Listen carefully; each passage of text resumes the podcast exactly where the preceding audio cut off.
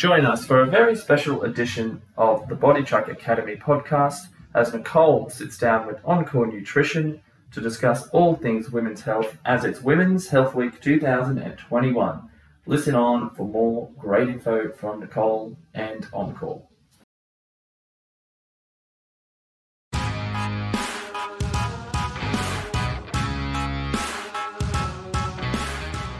Hello and welcome to the BodyTrack Academy, created by E Ps for E Ps. We'll cover all things clinical, business and personal growth to help you and the exercise physiology industry reach its potential.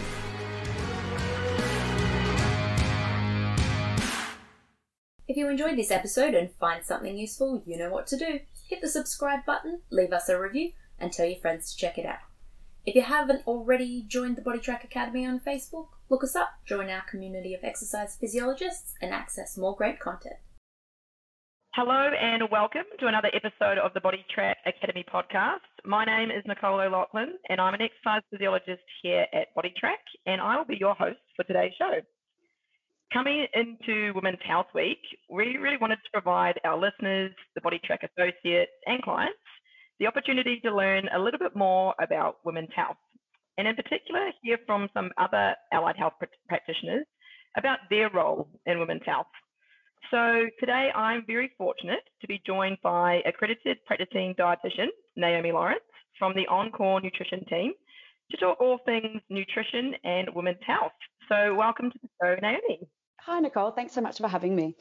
No worries at all. Great to have you here. Beautiful. So, Naomi, you're a senior dietitian at Oncore Nutrition, which is a company uh, based in Victoria, and part of a very talented team of dietitians that I actually met through the Allied Health Oncology Group, which is a group that Oncore started. Um, as that name suggests, it's a group of allied health practitioners who share a common interest in oncology, which is my specialty area. Um, we meet up a couple of times um, throughout the year and chat all things oncology. Um, now, I'll actually put a few little notes in the show uh, show notes about A H O G or the Allied Health Oncology Group, anyone who's interested. Uh, but that in itself is probably a podcast for another day. Um, I refer quite a few of my oncology patients to you guys, even though you're based in Victoria. I do this via, via telehealth. Um, and I really love working with you and the team, partly because of all the amazing work you do with my patients, but also the incredible work and knowledge that I'm learning from you as practitioners as well. So before we delve too deep into, into all things women's health, I was wondering, Naomi, if you could give us, um, give the listeners a little bit of a quick run through of your background and perhaps the type of women's health um, areas you see um, in the clinic.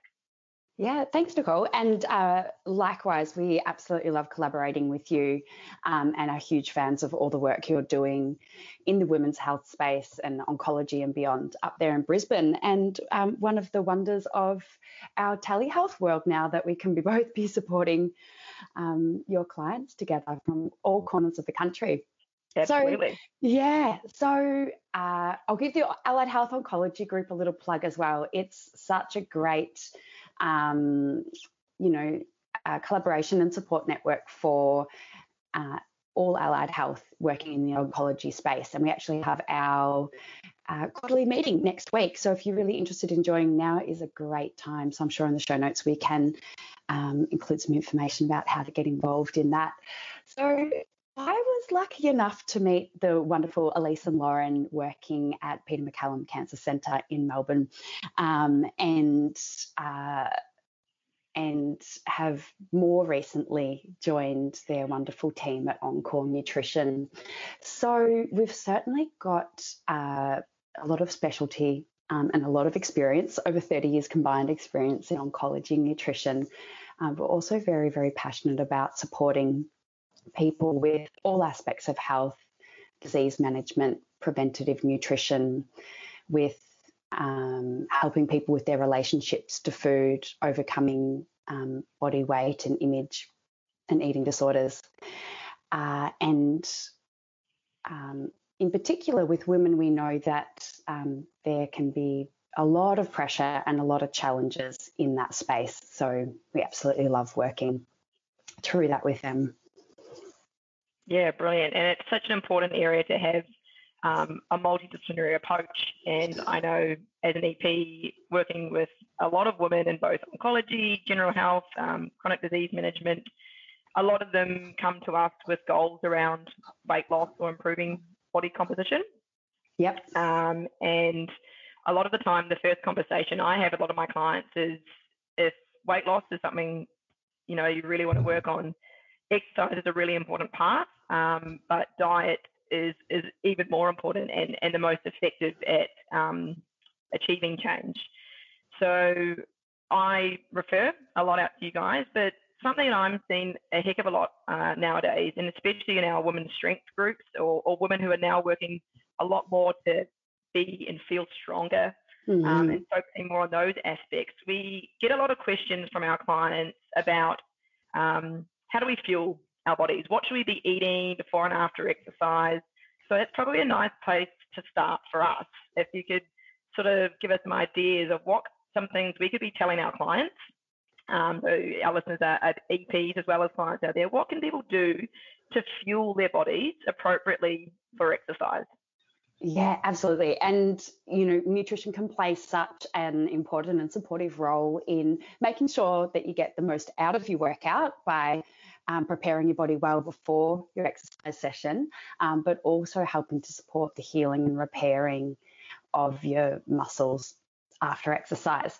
Mm-hmm. So before your workout, um, the aim of the game is to ensure that you've got good glycogen stores. So that's our energy source in our muscles, ready to go. Mm-hmm. Um, and so we've got good energy available, that we're well hydrated, but also that we're not, um, that we're making sure that our digestive system's comfortable, so that we are able to focus all our energy and attention on the workout.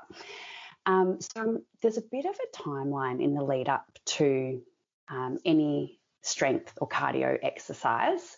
Ideally, what you're going to want to be doing about two to four hours before your exercise is having a source of low glycemic index carbohydrate. So glycemic index, it's a measure of how quickly carbohydrates digested and absorbed, so how quickly our blood sugar levels rise after eating a carbohydrate food. We want to slow release carbohydrate in the two to four hours before exercise, um, so that we can refuel our glycogen stores. It's got time to digest and absorb. And just before exercise, so say within the hour or two before exercise, that's the time to have something that's higher G I or higher glycemic index. So that would be something like a yogurt and a banana, or, you know, a piece of uh, fruit toast, an English muffin, um, something a little bit lighter that's going to be quicker to break down and be a more immediate source of energy for you. Mm-hmm. Yep. Uh, it's really important to sip water throughout the day. It really helps the body absorb the water and, and stay hydrated. So you want to aim for about thirty-five to forty-five mils per kilogram of body weight across the day. And that's of all your hydrating fluids. So it's everything from the milk you put on your cereal, the water, um, the drinks you have throughout the day. And I'd just say the only things not to include in those hydrating drinks are your caffeinated drinks or your alcohol. Mm-hmm. Yep. Awesome. Um, what you want to avoid in the lead up to exercise is anything that's too high in fiber or too high in fat, because they tend to sit around in our digestive systems for much longer, um, and can cause upset or a bit of nausea during exercise. Yeah, don't want that. No. Yeah. So um, after workout is a really optimal time to ensure that you're getting in protein and again, some carbohydrates to help repair the muscles, Brilliant. help help refuel and restock our energy sources, to hydrate, um, and optimizing what we're eating and the timing of we're eating after exercise um, can help support our immune health as well. So um, protein's really, really important for rebuilding muscle tissue after exercise or heavy mm-hmm. cardio work, um, and we want to make sure that we've got plenty of protein available, um, so that we can um, so it can be sucked up by the muscle cells and used where it's needed. We used to think that it was really, really important to get something in straight after you finish working out. We now know yeah, that, that anabolic, anabolic window. The anabolic window. We now know that that window is a little bit more relaxed. So certainly the anabolic window, so the optimal time um, to have the protein and the carbohydrate available is, you know, um, within an hour or two of eating. Um, but you can certainly stretch that out to three to four hours. Okay. Yeah, yeah, right. Which makes it a little bit more feasible.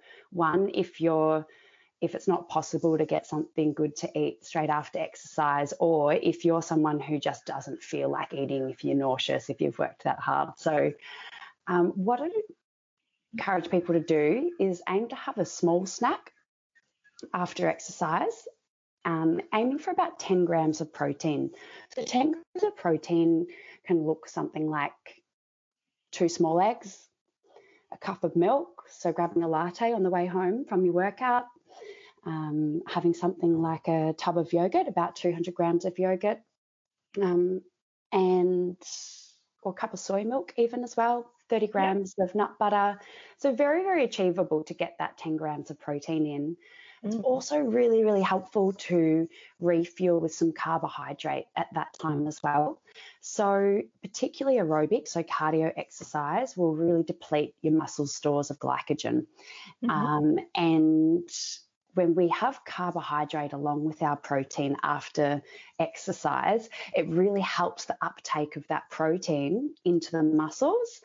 Um, and it really helps the immune system function. So, wow, with, so it's really yeah, assisting it. It's really assisting it. Yep, yep. Because when we eat some carbohydrate, we're getting um, an insulin response, and insulin is like the key that opens the door to the cells for the the energy um, and the protein to get into the cells. So it can help with that uptake into the muscles.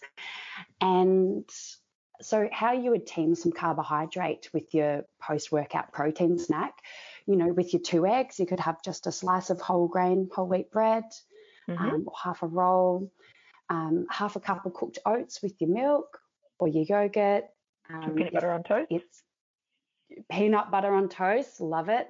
Um, or any of your beautiful grains, things like we absolutely love um, branching out into different types of whole grains, things like your Uh, buckwheat, wild rice, barley, um, brown rice. Um, so aiming for about half a cup of cooked grains.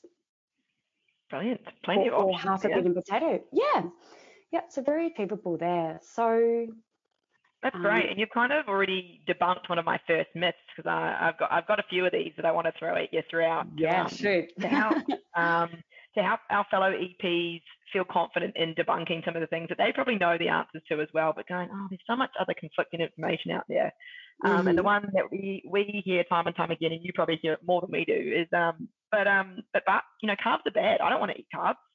Um, and it's an, an argument, a discussion I have with clients a lot of the time, and especially those that we've seen a bit of a plateau in results.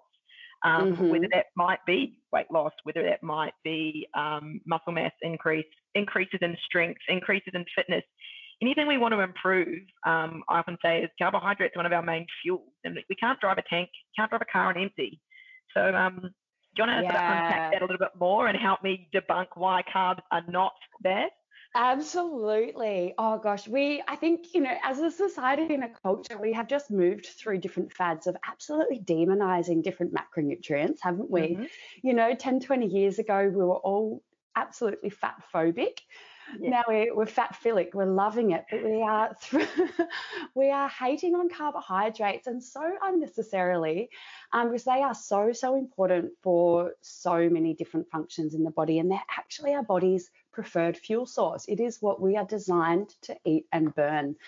Um, and you know, from a women's health perspective, having um, slow release, low G I carbohydrates regularly throughout the day is so, so important for, one, um, stabilising our blood sugar levels. Mm-hmm. Um, which can have a really profound impact on regulating our appetite, um, regulating our mood and energy levels and brain function throughout the day.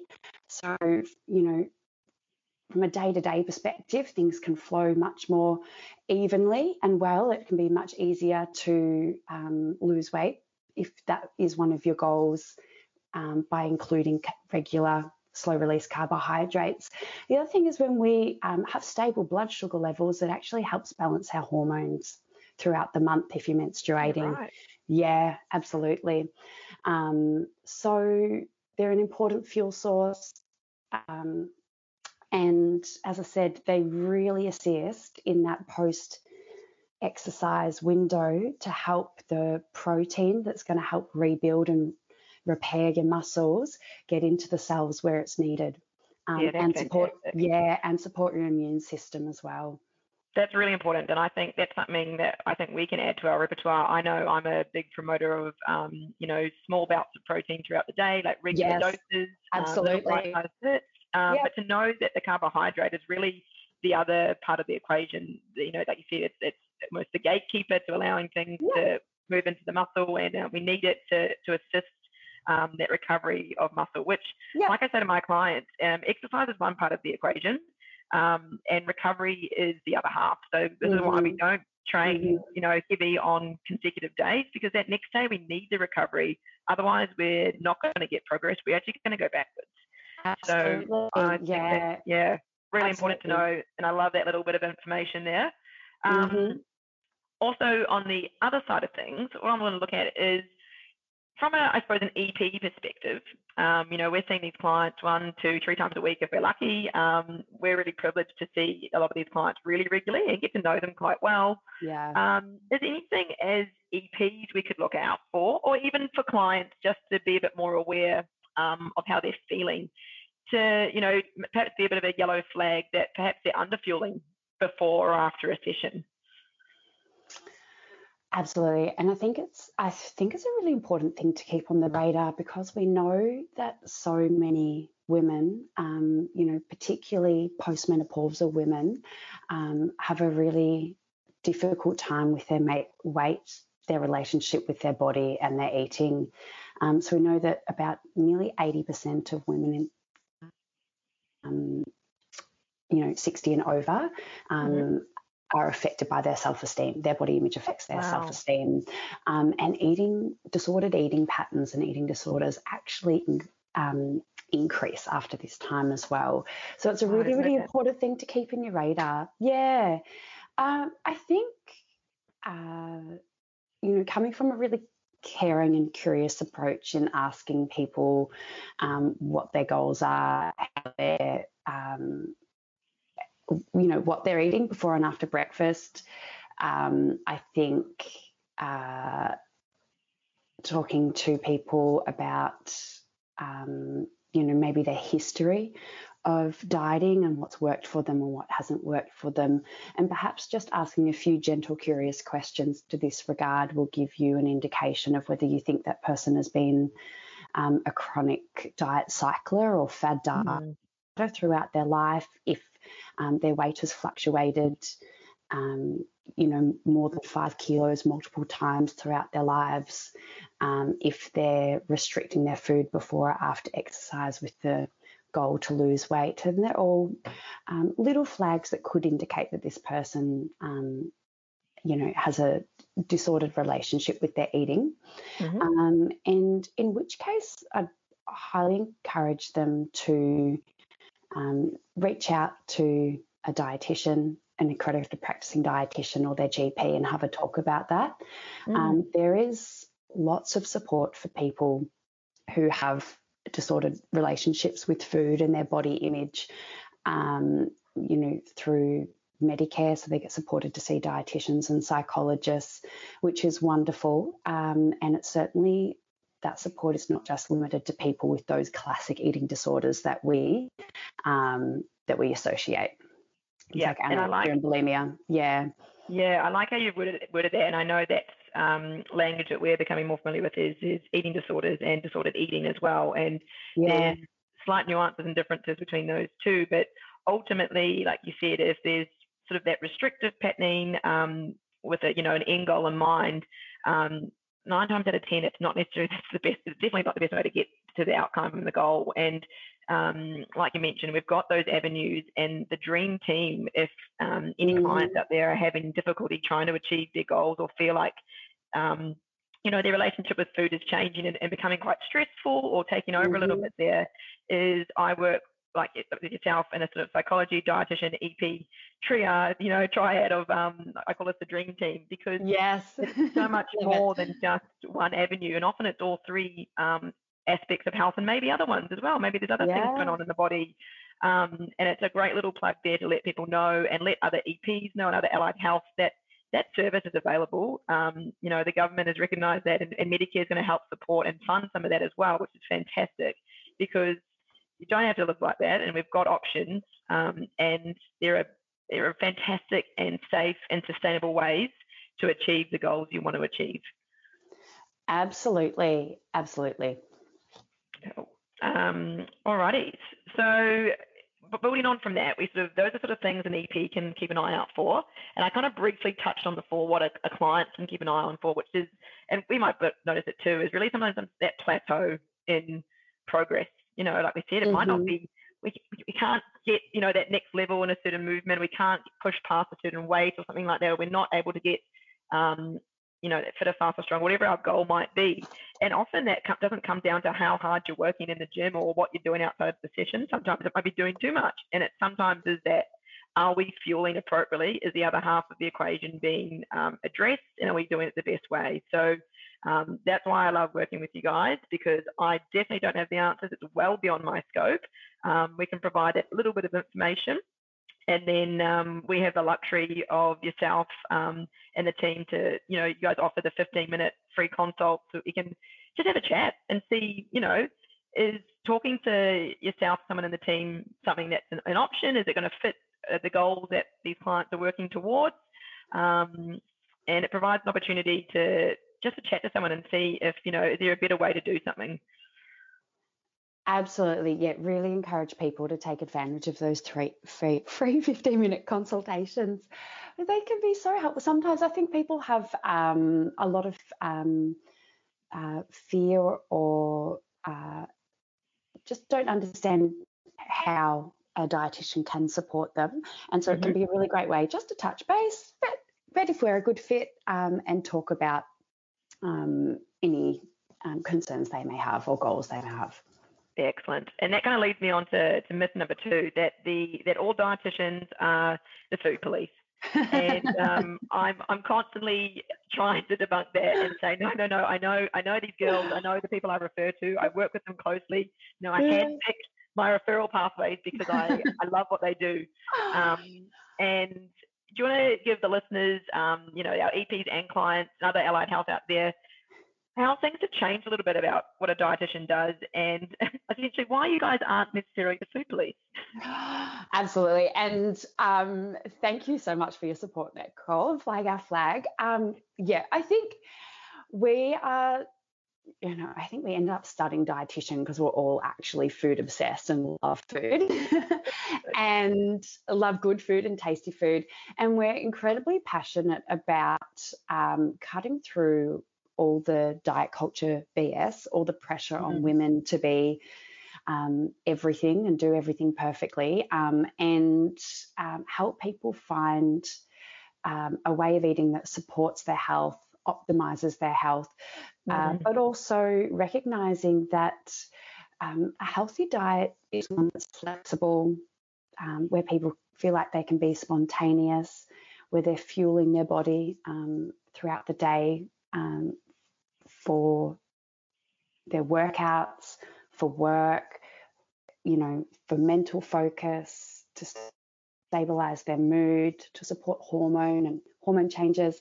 So uh, within that, there is so much room for um, for enjoying all types of food.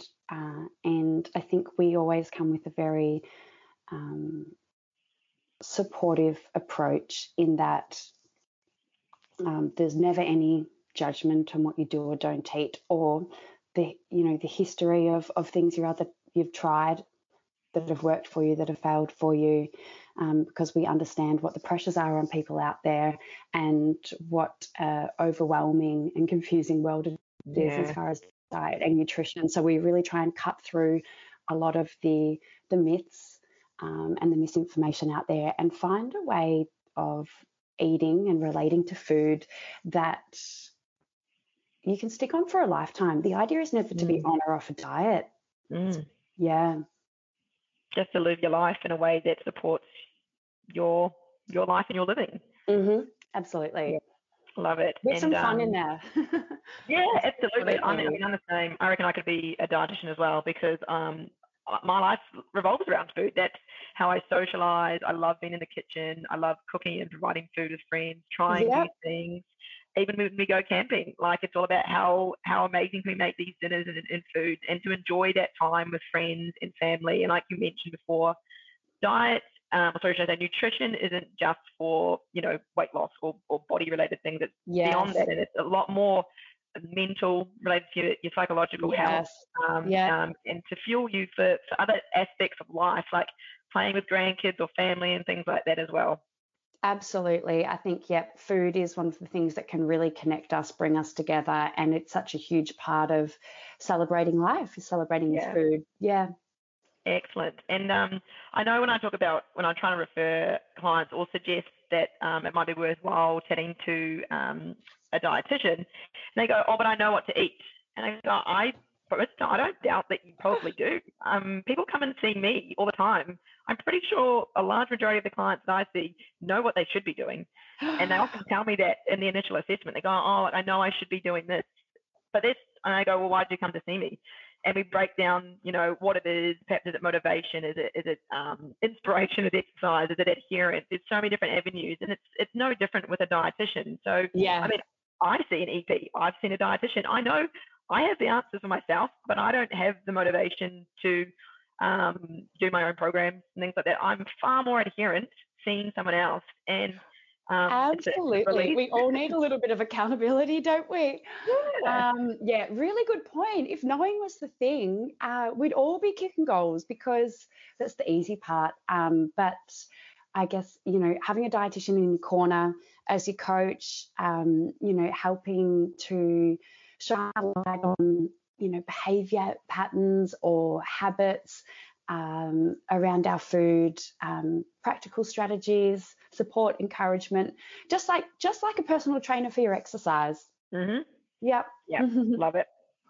So we spoke before kind of on a, we touched a little bit on protein, and I'm going to bring it back to, especially to, as it's our, our Women's Health Week sort of focus. And now a large majority of my clients, I think we've got two classes every day of the week um, with six women in each group. So we've got about, you know, sixty plus women doing a women's strength class. Okay, so thirty minute class, mm-hmm. eight week program, progressive resistance training designed to um, increase and maintain muscle mass, bone health, um, optimize strength for day-to-day function, and help make them or enable them to feel like strong, independent women. Um, and now one thing I get asked a lot, and they know that protein is important, but yep. how much do do women need, and how does this change with, with age um, and, and other conditions? Yep. Um, so uh, most most women or people need about zero point five to zero point seven five grams of protein per kilogram of body weight. Mm-hmm. Um, and some, sometimes we just need to adjust for a B M I, healthy body weight there. Um, so, you know, depending on what your weight is, maybe anywhere between, you know, maybe fifty to seventy-five grams of protein, which is so easy to achieve through um, a healthy, balanced diet of foods. Um, actually, in Australia, most people who enjoy some animal products, whether it be dairy, seafood, you know, chicken, meats, we're actually getting far more than that fifty to seventy-five grams. Most of us are getting nearly double what we actually need. Oh, wow. Um, which is great. Um, we just uh, get rid of what we don't need. Um, so for most people, um, it's important to ensure that you're getting regular amounts of quality protein throughout the day. So really recommend breaking down your protein intake um, to um, getting in a quality source at your three meals and one or two snacks throughout the day. And that's because uh, particularly as we get older, that the body becomes a little less efficient at digesting, absorbing and utilising that protein. We can only deal um, with, you know, maybe up to twenty, thirty grams at one time. So okay. It's helpful to get it in throughout the day. So little doses. Little doses. Excellent. Um, now, you mentioned the kind of, we're getting most of it from our diet, which is great because I get a lot of questions in the clinic going, um, do I need a protein shake after my session? And and my instinct usually is going, oh, you should be able to get it from whole foods. Um, and I love, you know, I listen to your podcast. That's where I get a lot of my information from. Um, mm-hmm. Little plug there, guys. Oncore do a fantastic podcast called Two Peas in the Podcast. Um, and they're brilliant. Again, little bite-sized twenty, thirty-minute podcast that I listen to on the way home. But um, these little ideas and, you know, get across really well that whole food is really our best food because we get so many other nutrients in them too. So you kind of answered it, but is protein supplementation necessary with like a protein shake? Um, or can we get it mostly from our diet? We can absolutely get it from our diets. Um, and, yeah, absolutely food-first approach. It doesn't mean that you... you know, can't enjoy a protein shake after exercise if it's something you really enjoy and if it's convenient for you. Mm-hmm. Um, but uh, there's so many ways that you can get in your protein needs after working out. Oh, for example, uh, having an egg with some avocado and some whole grain toast, mm-hmm. uh, a smoothie with some milk or yogurt, no need for the protein powder in there. If it's dinner time, a stir fry with some chicken or fish, a yogurt bowl, Um, even some tofu, quinoa in a Brilliant. Big salad bowl. I'm getting um, hungry. Yeah. there's there's so many ways to do it with real food. Of course, if you um, if you really love a protein shake, um, if the you know you want to spend money on that, then certainly they're a great and easy way to get in that protein after exercise. But they're not necessary, or there's no added benefit above whole foods. Okay. Yeah. Excellent. And sometimes like, um, you know, like I'll admit if I'm in a rush or I know I'm going somewhere after my workout and I don't have time to sit down for a meal, a protein shake works as a as a quick filler. Awesome. Sometimes it's easier to digest, so I can understand that benefit as well. But um, really good to hear that what we're telling clients, those whole foods and many delicious ways to get that protein in um, throughout the day and after our sessions, which is great. Awesome. Uh, and that brings me on to the other side. We spoke about this is protein really for your muscle health, which is really essential. So we promote it not only um, just for being strong, like I said, independent women, but as we get older, unfortunately, um, our hormone levels change. And, and I feel like we draw the short straw a little bit on this one. Our, our muscle mass and our bone mass declines a little bit quicker than the boys. Um, so that's something we promote and why we're so big on our women's strength class and women doing resistance training. Um, especially as it seems to be the side of exercise that a lot of women don't tend to do. You know, they tend mm-hmm. to walk with a lot of aerobic work. So we're mm-hmm. big on, on strength work. Um, and a lot of the referrals we're getting from G Ps, um, oncologists and things like that is because of declining bone health. So mm-hmm. can you tell us a little bit about what the role of nutrition is in bone health for those who, you know, don't necessarily have a diagnosed condition but are just getting older, right through to those who are osteopenic, osteoporotic? Yeah, absolutely. Um, and so you're right, that's that huge hom- hormonal change that we go through as women um, through menopause. Uh, with the drop in estrogen levels, uh, we do see a reduction in bone mineral density, and exercise is so, so important.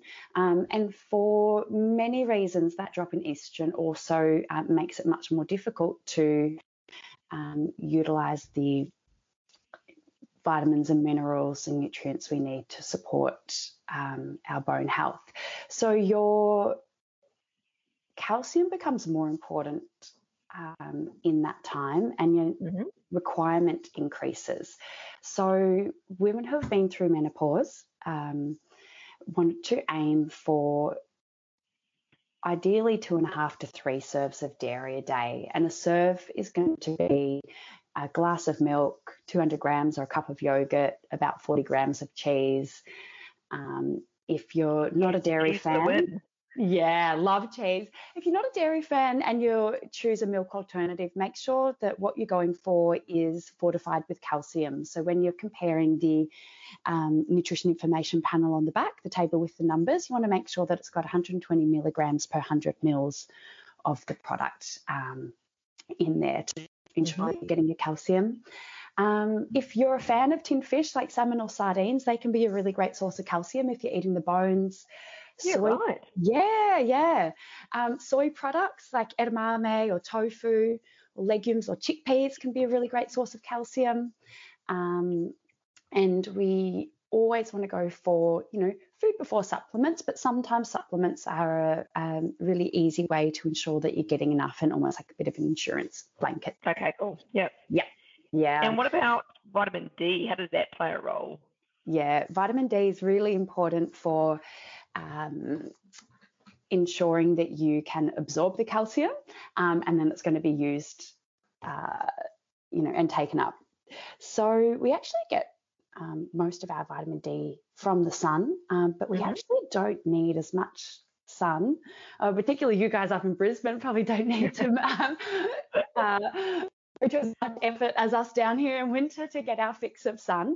So you only need to expose a quarter of your body, so perhaps just your arms or legs, to sunlight for six minutes a day if you've got fair skin, or fifteen minutes a day if you've got darker skin. Yeah. Um, but it's really important to know that um, the skin, as we get older, becomes a little less efficient at converting our vitamin D to active vitamin D. Um, yeah. So, hi- yeah, highly recommend including some really good dietary source vitamin D as well.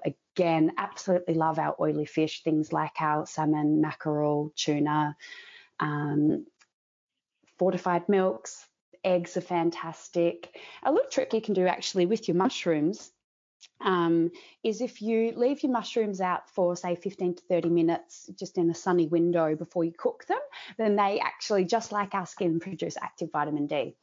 Yes, I um, I don't know if you can hear me grinning to my microphone. I um I heard this on one of your, I must be listening to one of your podcasts of the day.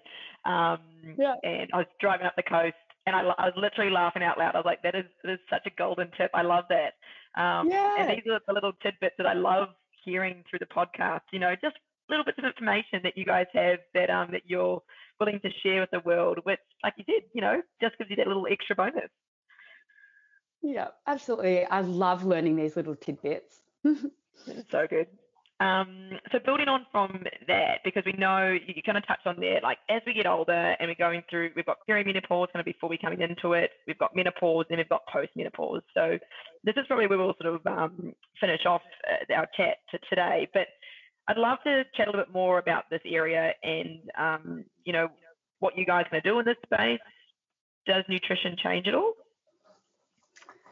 Uh, yeah, it's such a um, a challenging time for some women, um, such a, you know, a normal process um, in many ways, but certainly can um, bring on so many changes in the body that, uh, you know, you probably have heard this a lot too, Nicole, is that people can feel really out of control um, of mm-hmm. what's happening with their body, which um it can be really distressing. So I think it's really, really important to um, help women understand um, what the changes are um, and that while they can't control the process itself from happening, that nutrition is one thing that they they can control.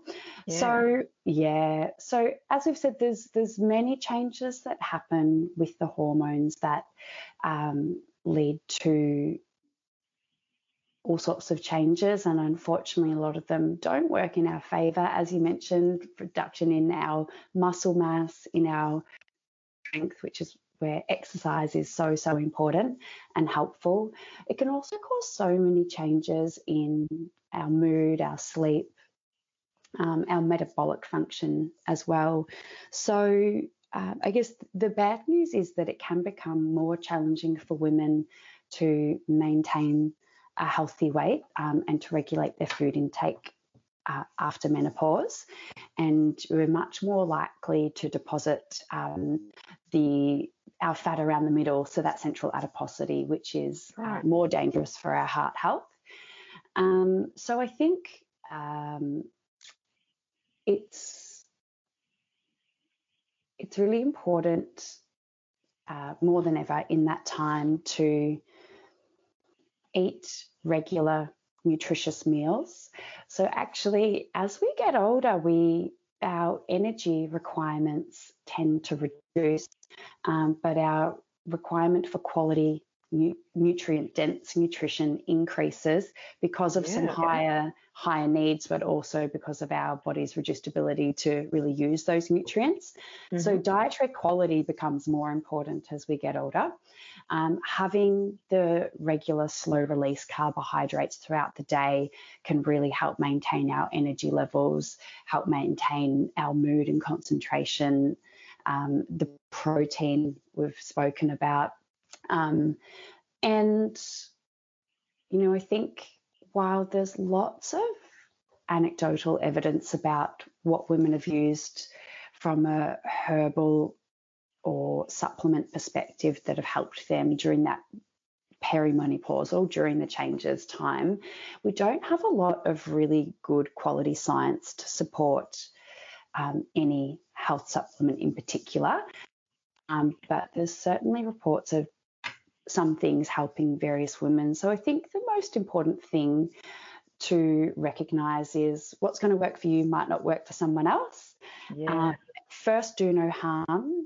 Absolutely check in with your doctor or your physician before you start taking any herb or supplement, because there can certainly be interactions with medications or t- um, situations where you wouldn't want to take them in. Um, right. And um, if it works for you, great, um, but there's there's nothing that we can say there is good solid evidence that this is indicated for women to help relieve menopause symptoms. Gotcha. There's no clear um, cut. There's no clear cut. I, I, I wish there was, um, and I think it's the space that we're definitely um, looking into and, and want to learn and know more. And hopefully, in time, we have more evidence to support certain things and can recommend it. Oh, great. And I mean, at the end of the day, like you said, is just chat to someone. Mm-hmm. So we can we can help and tweak things like we do with exercise and, and, and diet and nutrition. So have a chat, talk to your G P, um, ask, you know, talk to different people, chat to people who've got um, qualifications, who understand the area and have experience and expertise working with, with women, um, and and try a few different things out. There's no clear cut. Um, But the idea is to really look after yourself, um, and no, unfortunately, it is going to happen to all us women. Um, it, it affects everyone very differently. Absolutely. Um, yep. So, uh, sorry, Nicole. In closing, I think I'd just like to encourage anyone who's interested to um, continue this conversation to reach out and Um, book a fifteen minute phone consult via our website, Oncore Nutrition. Mm-hmm. Um, and, and whether that be any of your E Ps that are listening that have questions about what we've chatted about today, um, or encouraging your clients to, to reach out and have a chat, we'd be absolutely delighted to hear from them. Awesome. Thank you so much, Naomi, for coming on today. I was really excited for this podcast, not only as my first as host, but also to pick your brain um, for our clients, for our, our listeners, for me. Uh, I'm always building my, my info um, on nutrition. I'll never forget that mushroom tip. Um, and now knowing just how important carbohydrate is after an exercise session to help with that protein is a really big takeaway mm-hmm. I've got from today as well. Um, I'll put all the information on our show notes for our listeners to find you guys, to find some of your blogs. Like I said, love the podcast. Two Peas in the Podcast is another great one out there to help, like you guys say, you know, dissect all that confusing, conflicting information. Um, keep it simple and have a listen on, on the way home from work or, or the gym and things like that. They're really easy to listen to. You guys have got um, a great Instagram as well. And I will pop up some information about the Allied Health Oncology Group um, for anyone who's interested. Brilliant. Thanks so much for having me along today, Nicole. It's so much well, fun uh, to chat with you. Yeah. Yeah. We'll no doubt chat again soon. Absolutely. See you. Thanks so much. Thanks for listening to the BodyTrack Academy podcast. If you enjoyed this episode and found something useful, you know what to do. hit the subscribe button, leave us a review, and tell your friends to check it out. If you're not already in the BodyTrack Academy on Facebook, look us up. Join our community of exercise physiologists and access more great content.